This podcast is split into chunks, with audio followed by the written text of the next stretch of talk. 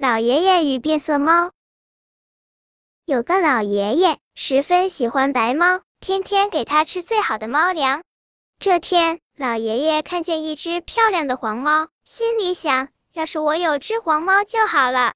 老爷爷回到家就托人买黄猫，白猫知道了，就离开家，坐在路边哭了起来。白猫想到了一个办法，它找到洗染店，跳进黄染缸后说，哈哈，我是一只地道的黄猫了。嘟嘟嘟，黄猫敲着门，老爷爷开门一看，把黄猫抱进屋，高兴地喊道，我有一只漂亮的黄猫了。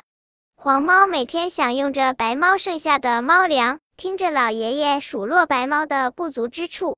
没过多久，老爷爷回家看看黄猫，又想着刚才路上见到的漂亮橘猫。黄猫知道了，从窗户跳出去，又赶紧跑到洗染店，在橘色染缸里打个滚，然后跑回了老爷爷的家。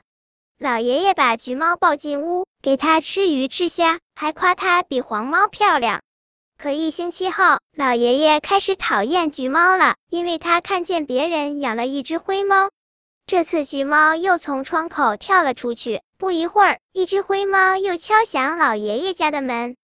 然而过了几天，老爷爷又看上邻居家养的那只白猫，灰猫知道了，赶紧跳到水缸里把自己洗白。灰猫变成了白猫，老爷爷终于认出它就是自己曾经最喜欢的白猫。他愧疚地说，都怪我不好，一次次抛弃你，可你从来没有嫌弃我。